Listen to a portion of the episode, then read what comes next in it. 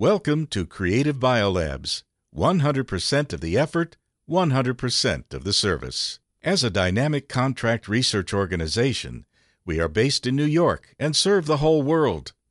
Our seasoned scientists are skilled in antibody discovery, antibody engineering, and biomanufacturing solutions. Good evening, dear friends. Thanks for joining us again. At the end of the last program, we said that siRNA needs a suitable, safe, and effective in vivo delivery system to play a good therapeutic role. Today, we will continue to educate us on siRNA packaging. David, great to have you here with us. Thank you for inviting me. I'm very excited to be here. And let's continue our discussion. We already know from our last program that the delivery strategies of siRNA are mainly divided into physical strategies, covalent binding strategies, and viral and non viral vector delivery strategies. Nanoparticles made from synthetic polymers have been developed for siRNA delivery. When using polymer nanoparticles for delivery, effective encapsulation and subsequent release of the RNA are essential. Why are polymer nanoparticles considered qualified carriers? A qualified carrier needs to both carry siRNAs and protect them from degradation. And polymer nanoparticles can achieve both functions. What can you tell us about siRNAs encapsulating conventional cationic polymers? Several traditional cationic polymers are used to encapsulate siRNAs, such as polyethylene imine and poly-L lysine. Because they can condense negatively charged small interfering RNA into small particles by electrostatic interaction, they have been widely studied in siRNA delivery. What are some of the advantages or disadvantages associated with them? These cationic polymers can bind to negatively charged mammalian cell membranes and promote the entry of related nucleic acids into cells. I think these can be counted as their advantages. However, the application of cationic segments in vivo is not popular, due to the toxicity of materials, which is a major disadvantage. Any strategy to overcome this disadvantage? The main strategy has been focused on their modification, such as polyethylene glycol of polymers. Polyethylene glycol shielding can provide a barrier to reduce the non-specific binding caused by positive charge. And cross-link polyethylene imine with a reversible disulfide bond is another one. The nanoparticles are therefore prone to be degraded into small fragments, which are less toxic. Some researchers have reported simple amine modifications, such as acetylation of primary amine, and the introduction of negatively charged propionic acid, or succinic acid groups, into polyethylene imine polymer structure. The resulting siRNA delivery system maintained high efficiency in gene knockdown. In particular, succinylation of branched polyethylene imine resulted in up to tenfold lower polymer toxicity in comparison to unmodified polyethylene imine. I found that some studies have used kettle branched polyethylene imine to reduce polymer toxicity. Have you heard about this experiment? Yes. In that study, siRNA efficiently dissociated from the polyplexes, made of kettlized polyethylene imine upon hydrolysis. In vitro studies further demonstrated that, Catalyzation enhanced the transfection efficiency of the polyplexes and reduced cellular toxicity. Is there any other methods to improve the transfection efficiency of polymer and reduce its cytotoxicity? People have been committed to the rational design and synthesis of novel polymers. Some of the new polymer systems have shown good results in delivering siRNA. Actually, a novel amphiphilic and cationic tri-block copolymer, consisting of monomethoxy polyethylene glycol, poly 3 caprolactone, and poly 2 aminoethyl ethylene phosphate, was designed and synthesized for siRNA delivery. What are the benefits of nanoparticles made from this polymer? They can load siRNAs through charge interaction, after the nanoparticles are formed, without changing the spherical shape of the nanoparticles. This way, the siRNAs can effectively silence the expression of green fluorescent protein in certain cells, without obvious cytotoxicity. And of course, other methods are under development as well. For example, one team reported the development of a new polymer based on beta propionamide cross linked oligoethylene imine. Using transferrin as the target ligand, the complex can effectively regulate the expression of nucleoprotein without obvious cytotoxicity. Other teams have recently developed a reducible polyamidoethylene imine, synthesized by the addition copolymerization of triethylene tetramine and cysteamine bisacrylamide. Any results or good outcome yet? In the study of siRNA composite vector formed by new polymer and linear polyethylene imine, a large amount of siRNA dissociation and intracellular distribution were observed after 5 hours, but linear polyethylene imine preparation did not. Is there any new design for packing siRNA? Polybeta amino ester is another class of pH sensitive and biodegradable cationic polymers that may be utilized for intracellular pH dependent drug release. Polybeta amino ester was synthesized by Michael addition reaction of terminal amine and acrylate monomer. In an acidic microenvironment, studies found that polybeta amino ester dissolved rapidly and released its content. Polybeta amino ester nanoparticles have been used to deliver small molecule drugs, DNA, and small interfering RNA. We know that liposomes also play an important role in the encapsulation and delivery of virus into cells. Can they also be used for siRNA delivery? Good question. There is a similar strategy. Lipidoids is another new type of biomaterial for siRNA delivery. They are lipid like molecules containing tertiary amines and can be mixed to form small interfering RNA lipidoid complexes. Has the safety of lipidoids been tested? Only in animal studies. The safety and efficacy of lipidoids have been evaluated in rodents and non human primates, indicating their potential for local and systemic RNA therapy. Can non cationic polymers be used to deliver small interfering RNA? Absolutely. In order to avoid the toxicity associated with cationic polymers, non cationic polymers were also explored for siRNA delivery. For example, some researchers have reported a nanopreparation using biodegradable non-cationic polyisobutyl cyanoacrylate to form liposomes for small interfering RNA delivery. Such preparation can effectively deliver small interfering RNA to the target, effectively inhibiting tumor growth. Polylactic co-glycolic acid, as another example of non-cationic polymers, has been widely used in drug delivery, including siRNA delivery. What are the advantages here? Polylactic co-glycolic acid is biodegradable, biocompatible, and allow sustained release of siRNA in the site of interest. Since polylactic co-glycolic acid has been approved by FDA for clinical use, they have the potential for rapid clinical translation. Have researchers applied polylactic co-glycolic acid to siRNA delivery? Yes. One team has done that. Target gene silencing successfully inhibited tumor growth in a rat model of hereditary renal cell carcinoma. Another team used polylactic co-glycolic acid nanoparticles to load large amounts of small interfering RNA. In their study, a single dose of siRNA nanoparticles injected into the female genital tract of mice resulted in effective and sustained gene silencing. The downregulation of gene expression was observed in the proximal and distal of the delivery site. Nanoparticles were found, penetrated into epithelial tissue. How are siRNA and polymer bound in the process of encapsulation?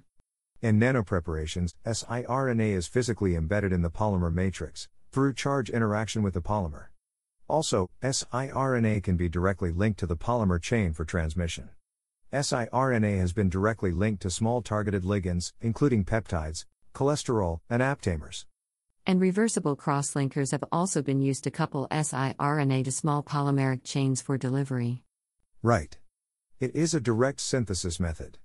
Pyridine disulfide terminal functionalized polyethylene glycol acrylate was prepared by reversible addition fragmentation chain transfer polymerization for the coupling and delivery of siRNA.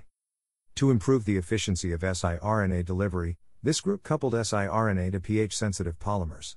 Interesting to see all these new methods. And another one recently, a company has developed a rational siRNA delivery method, they call it the dynamic polycoupling. Can you elaborate more on this? Yeah, I saw that as well. This company designed an amphiphilic polyvinyl ether, consisting of butyl vinyl ether and amino vinyl ether as the backbone of the carrier. siRNA is grafted onto the skeleton via reversible disulfide bonds, which prevent the substitution of siRNA from the polymer in the process of reaching the target cell. Likewise, other functional components, including polyethylene glycol, targeting ligands, and endosomolytic components, were also reversibly conjugated to the polymer backbone to form a delivery vehicle. And was it effective? From what they have published, it effectively knocked down two endogenous liver genes, apolipoprotein B and peroxisome proliferator activated receptor alpha. That was it for today's program. Thank you for sharing your knowledge with us. Thank you everyone for listening. We will see you next time. Welcome to Creative Biolabs 100% of the effort 100% of the service. As a dynamic contract research organization, We are based in New York and serve the whole world. Our seasoned scientists are skilled in antibody discovery, antibody engineering, and biomanufacturing solutions. Good evening, dear friends. In the past few decades, we have learned so much about the structure and function of DNA. Everything about DNA has been thoroughly analyzed. And when we think of ribonucleic acid, or RNA, which seemed to be less important back then, so much still remains unclear, and it has become a topic of interest for researchers recently. The small interfering RNA, or more commonly known as the siRNAs, one of the members of the RNA group, takes an important share of the popularity in the field of life science, if not the most. Its role in RNA interference technology is indispensable. Today, we invite our researchers David to our program to tell us what he knows about siRNAs. So, to start today's program, David, can you educate us on the relationship between RNA interference technology and small interfering RNAs? Thank you for inviting me. I'm very excited to be here. I must say that RNA interference is one of the most important discoveries in life science in recent years. It refers to the phenomenon that small double stranded RNA can specifically degrade or inhibit the expression of homologous messenger RNA, inhibiting or shutting down the expression of specific genes.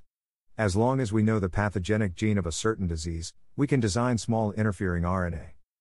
For the messenger RNA of the gene to inhibit or block the expression of the pathogenic gene, so as to achieve the purpose of disease treatment.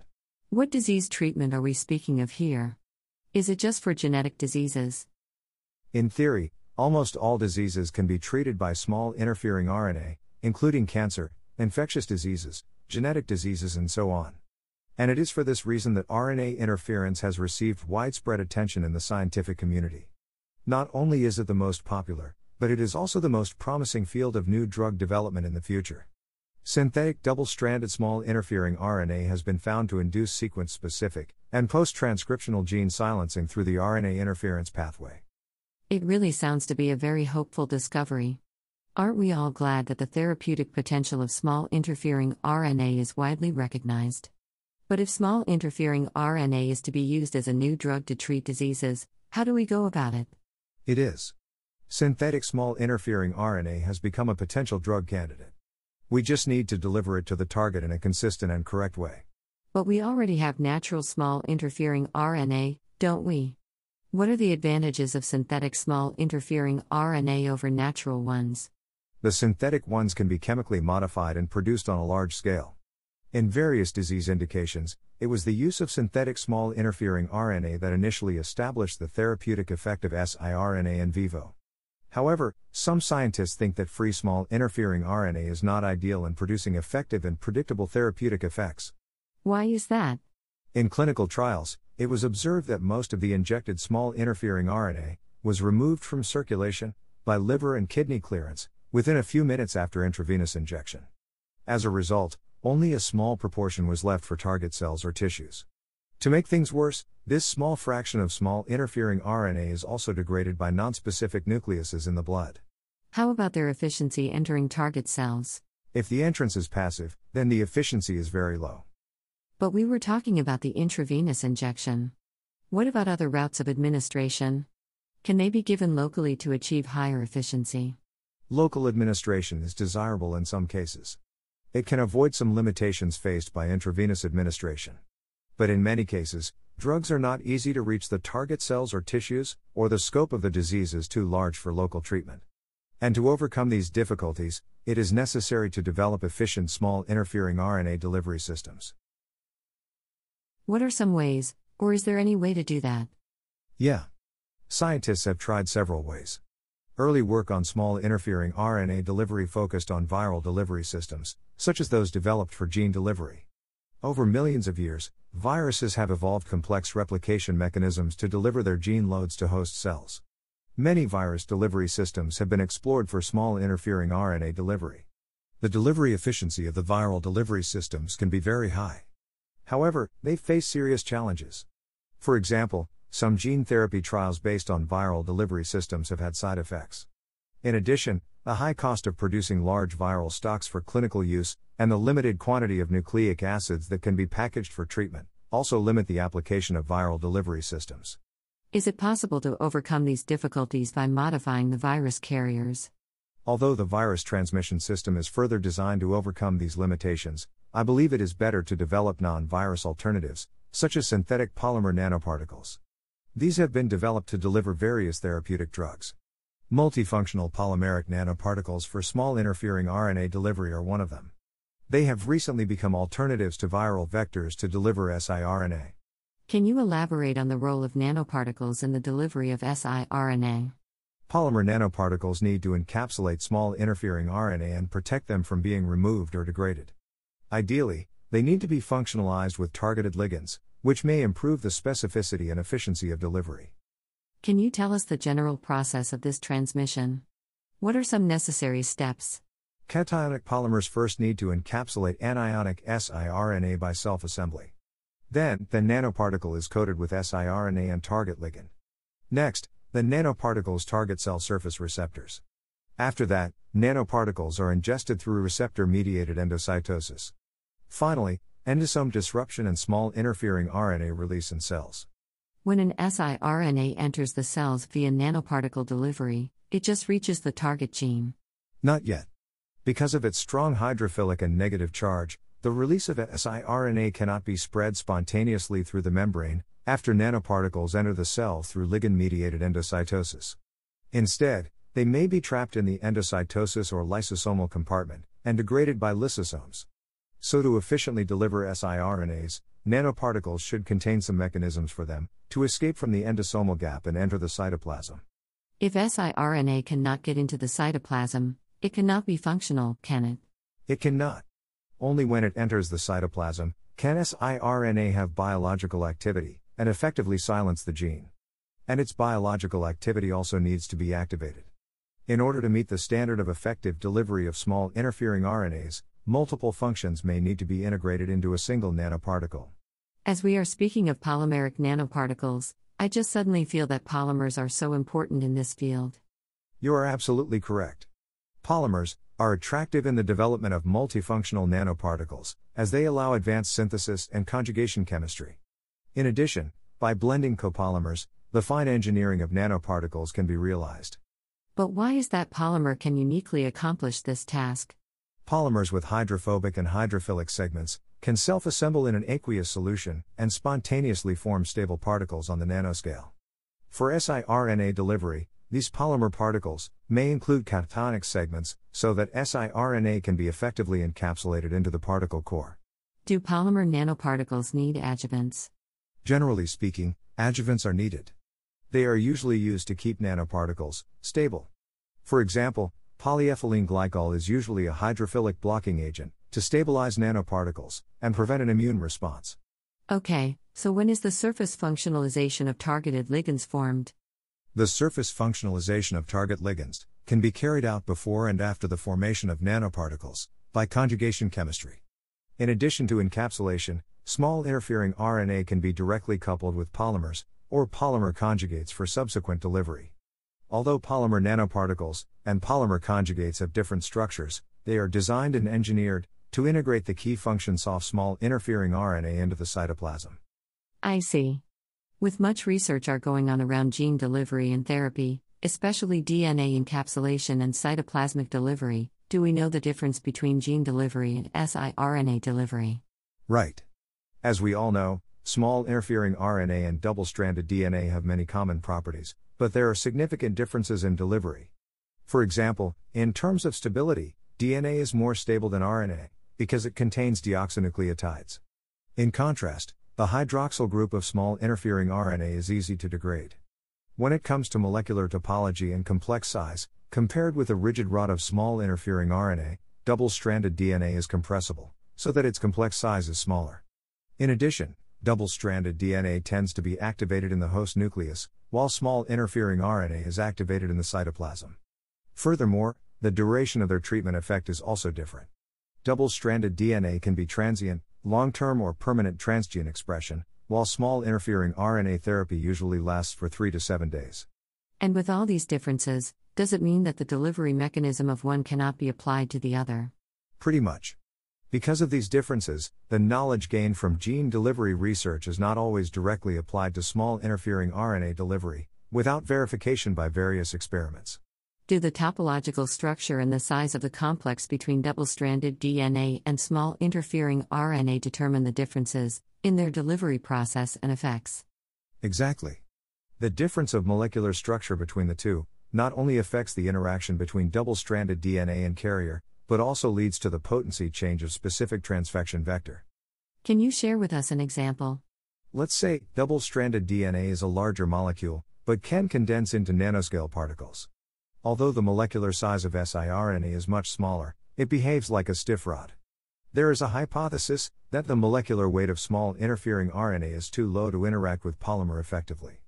Therefore, they tend to form disordered and loose complexes with polymers, resulting in less stable particle formulations and reduced delivery efficiency. Is there any strategy to improve the efficiency of siRNA delivery? Some researchers show that, by adding short complementary overhangs, small interfering RNA molecules showed stronger binding and formed a large genotype structure. This structure has stronger stability, improved the protection of ribonuclease, and better gene silencing. Similarly, other researchers also found that double stranded DNA can promote the encapsulation of small interfering RNA. They integrate high molecular weight carrier DNA into nanoparticles. Compared with the formula without carrier DNA, the particle size of the formula with carrier DNA is reduced by 10 to 30%, and the delivery efficiency is increased by 20 to 80%.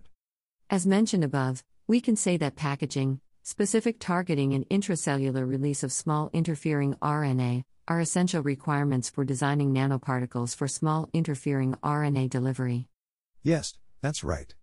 Nanoparticles made of synthetic polymers have been developed for siRNA delivery. These nanoparticles need to encapsulate siRNA efficiently, actively target and release siRNA in cells to make sure a successful delivery. With that, we are concluding today's program. We have talked about small interfering RNA, or siRNA, today. It is a specific and efficient method to inhibit gene expression. At present, RNAi technology has been used in tumor, cancer, diabetes, and gene detection. However, siRNA can be easily and rapidly hydrolyzed by nuclease in vivo, which has weak transmembrane transportability, short half life, and low gene silencing efficiency in vivo. Therefore, siRNA needs a suitable, safe, and effective in vivo delivery system to play a good therapeutic role. At present, the delivery strategies of siRNA are mainly divided into physical strategies, covalent binding strategies, and viral and non viral vector delivery strategies. Thank you, David, for sharing your knowledge with us. Thank you, everyone, for listening.